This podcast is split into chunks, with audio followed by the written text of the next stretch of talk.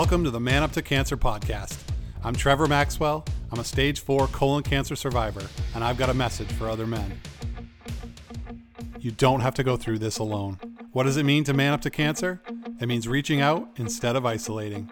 It means having the courage to accept help along the way. To me, manning up isn't just about being tough. It's about knowing that we're stronger and smarter as a pack than we are as lone wolves.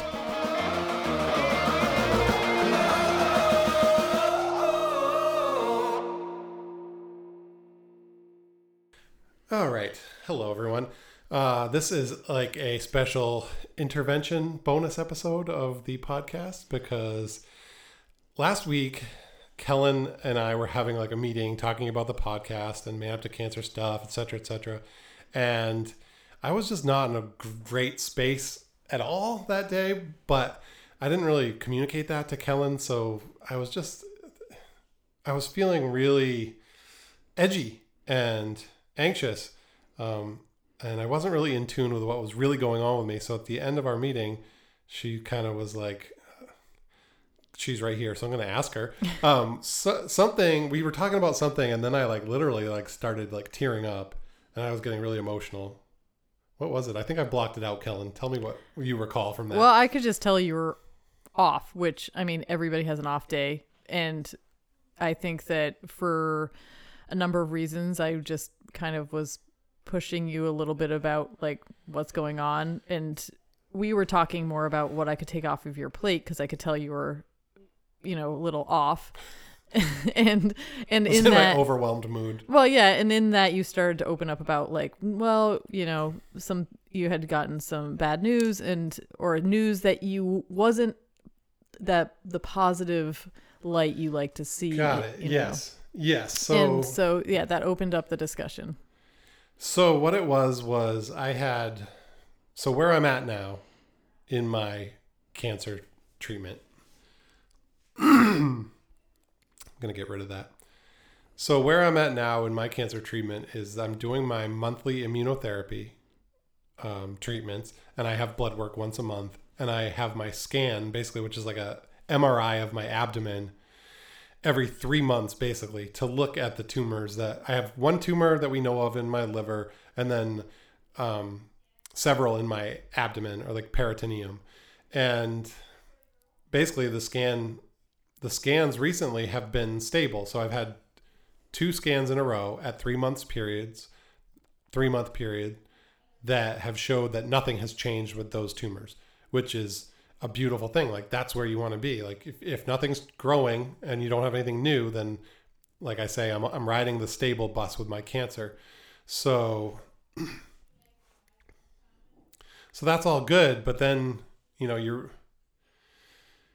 I think when you enter this period of like long-term, you know, the, to be stage four colon cancer and to have six months plus of stability is a tremendous gift and it's just an awesome place to be and i'm so lucky but i can't deny the lingering Yeah. fear and anxiety and all those you know Yeah. the worry that's in the back of your head especially after having gone through a period of bad news after bad news after bad news there's an element of ptsd and there's an element of just general worry that when am i when am i going to get that next piece of bad news. And that's hard to even discuss or admit because there's so many people who would love to be stable right?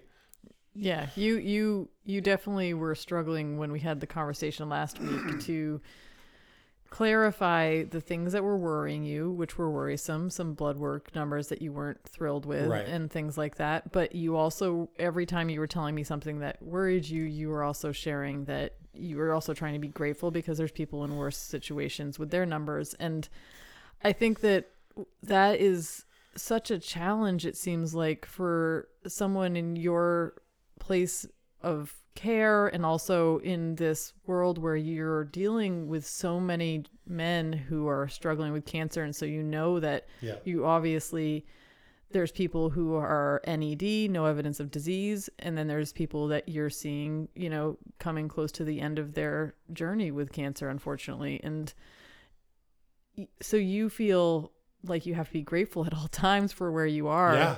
And that that just can't be. Right. like you just can't be grateful at all times. It it's not human. It's just Yeah, no, and that was a really good conversation to kind of crack that open a little bit because I think that's where it was coming from was that guilt of feeling like how does a person carve out space? How does a patient in my shoes carve out space to be grateful for having for being stable and for having this therapy that's been working?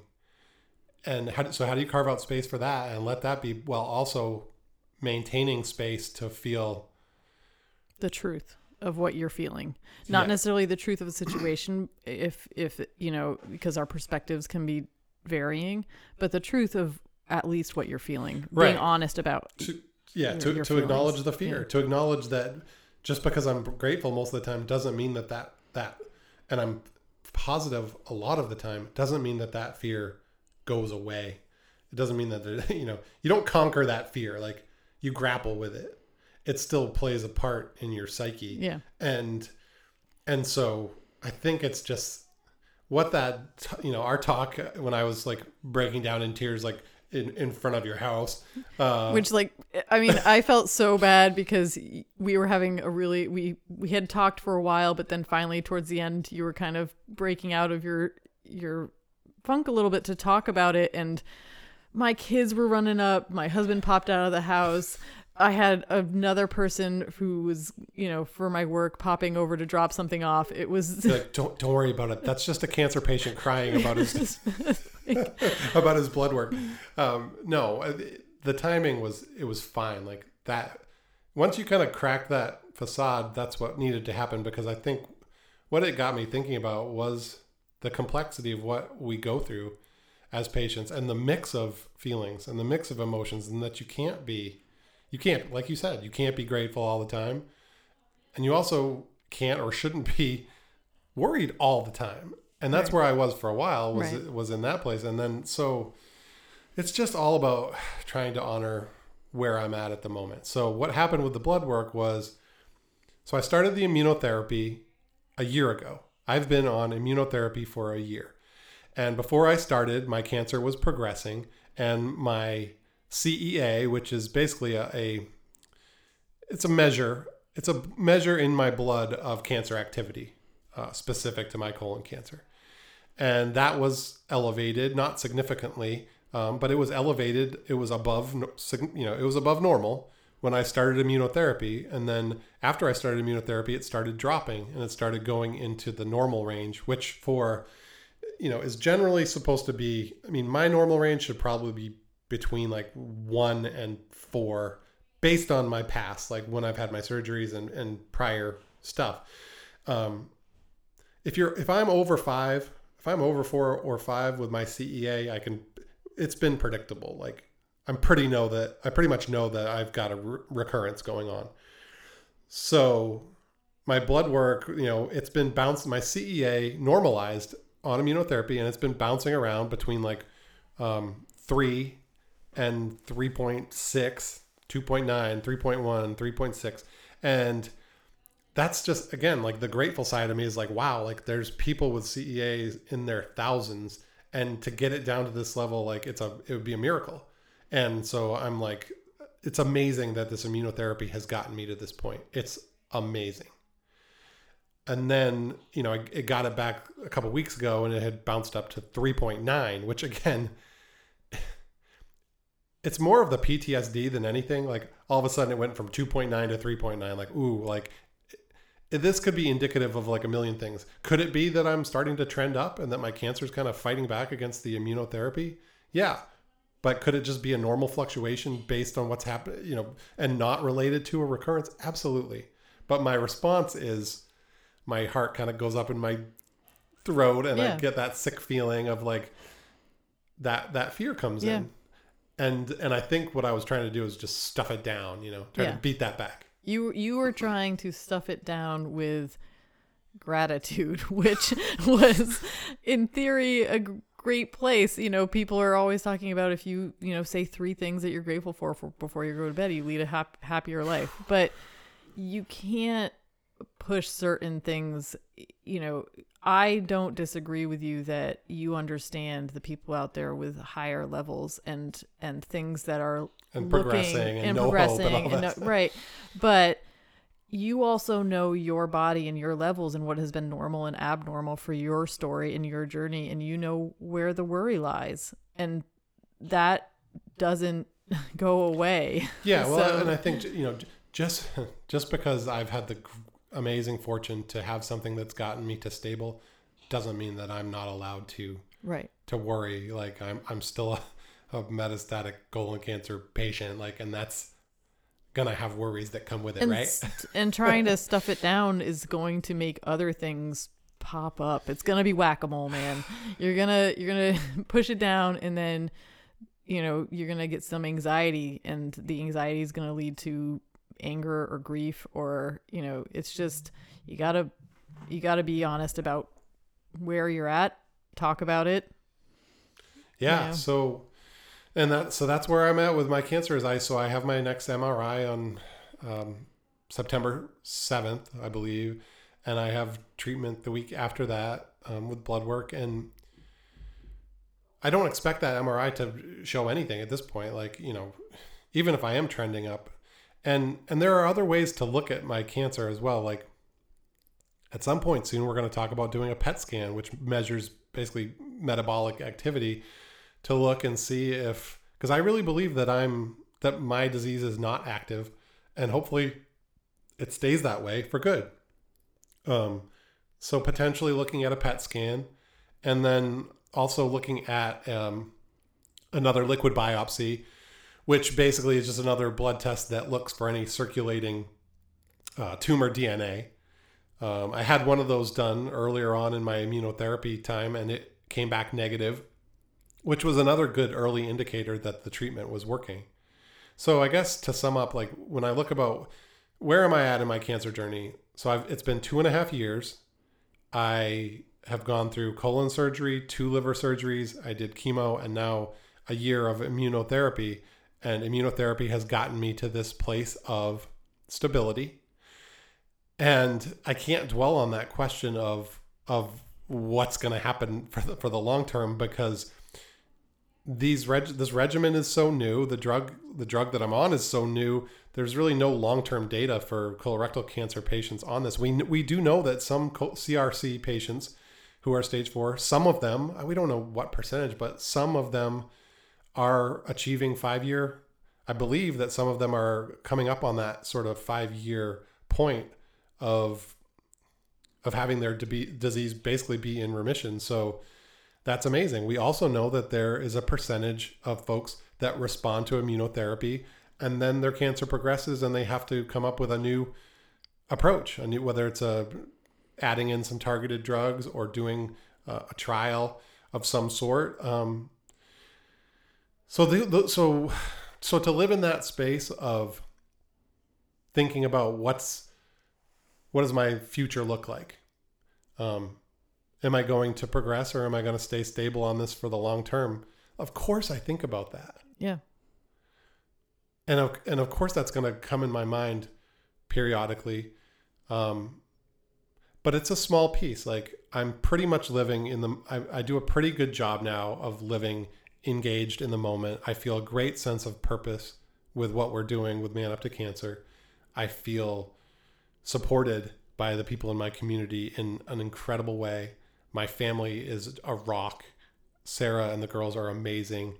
Um, you know, we live a really good life. Um, and and and so yeah, I'm focused on that most of the time. And then these those moments will come in where I'm like, you know, hey, what's what's coming up? What's gonna happen? Like Right. that's that's every human thinks about what's coming down the road. Yeah. Yeah. I mean, you're, I think as long as you have you, as you say, use your tools that you're Right. hopefully building through this journey for your own health and well being as you go through it. And don't forget you have the toolbox.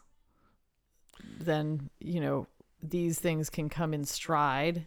And obviously, you can't control what you can't control but you can control using the support system and the tools you have to try to you know at least move through it as best you can.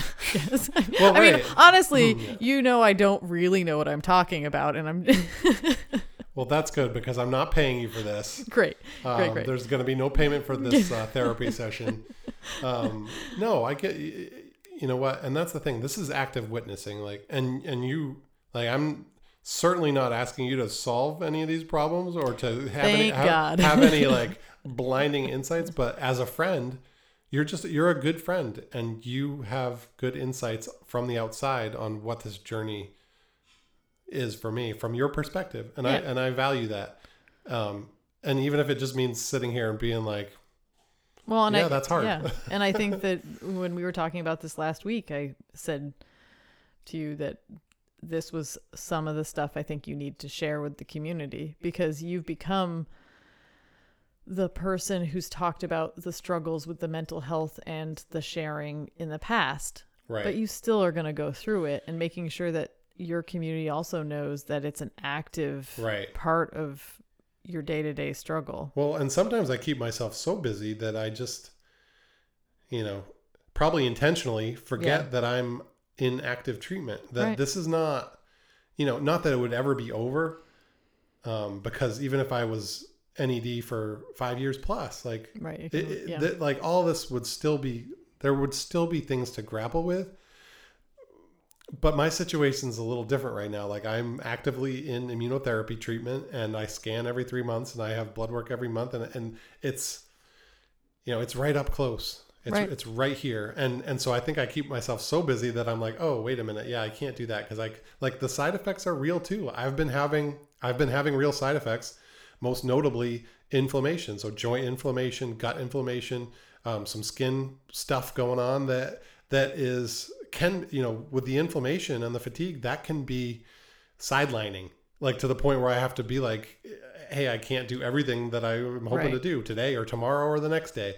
And to like be okay with that and to be honest with everyone that i talk to and work with that that i can't expect to have you know the life of someone who is not in active cancer treatment and that's okay Well, and you also seem to be a person who's really good about protecting other people's boundaries, space, time, mental health, but not always for yourself.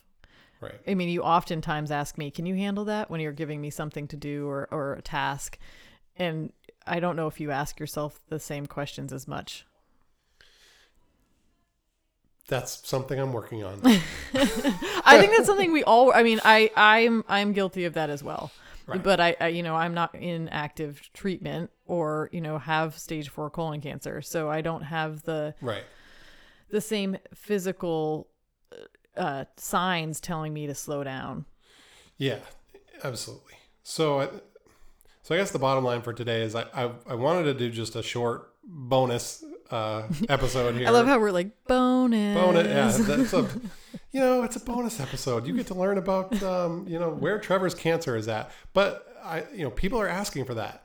So a lot of people I'm connected with are like, you know, hey, what's going on with your cancer? Like, keep us posted. We are, we care about you, and we want to know what's happening with your cancer and how you're feeling about it and everything else. And because I've decided to share every all of this with the world, it makes sense to do this, and it's good for me. And and that moment at your house, you know, sparked this conversation, which is one that I needed to have because I was ha- you know I was having fear and anxiety and some anger and just different emotional reaction to that to the blood test and having to go through all this that I needed to honor. And I, I'm still not.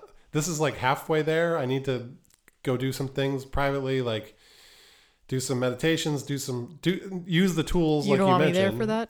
I mean, we could go meditate.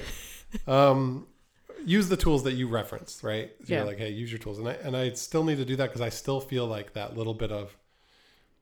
I'm not as I'm not in the as bad a place as I was when I was at your house, but I'm I still have that unease. Well, we were. I think one of the things that really triggered it at my house is I could tell one of the things was us talking about business plans for Man Up to Cancer, and it was taking a structure of looking months out, Right. and I could tell there was there was this part of you that was really grappling with news you had just had and future planning, and I think there's a real dichotomy there. Yeah, definitely. if dis- that's the right use. of that word. Absolutely. um, I know exactly what you're saying, and I think that's true because, yeah, the idea of thinking, and, and sometimes when I go on my calendar and I'll write down stuff for whether it be three months, six months, nine months, it, yeah, it's like that's a little triggering. Yeah. Um, so, anyways, thank you, Kellen. Thank you for talking this out with me. Um, I usually do this with Patty at the Dempsey Center. Um, Patty's not available right now. Sorry, Patty. I love you, but um, sometimes you just need a friend to, you know, sit down, talk it out with, and then share with literally everyone. Yeah. Yep. That's what we do best.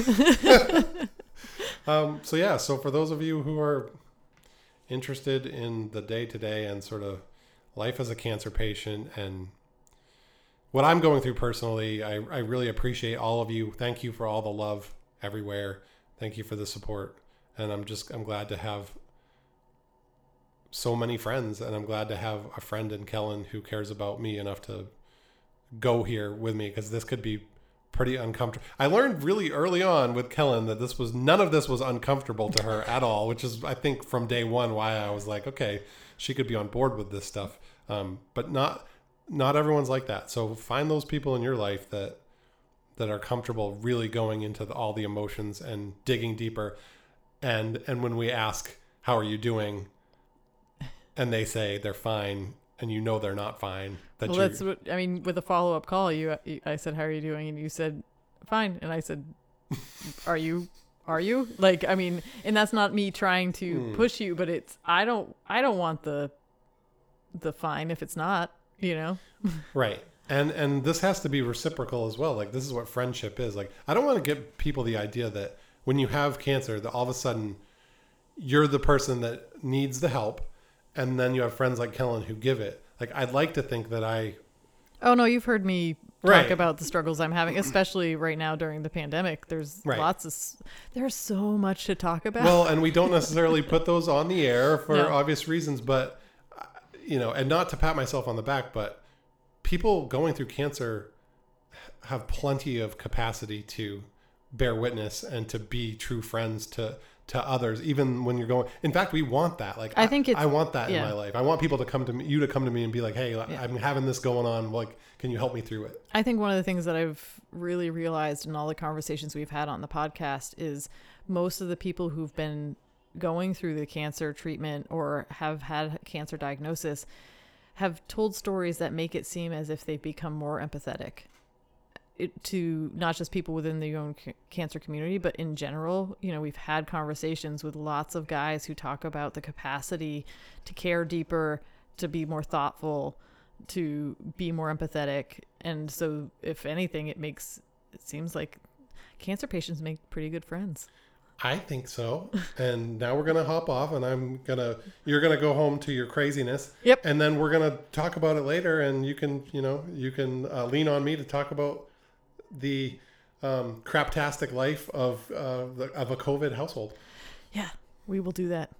all right All right. Thank Thanks, you. Trevor.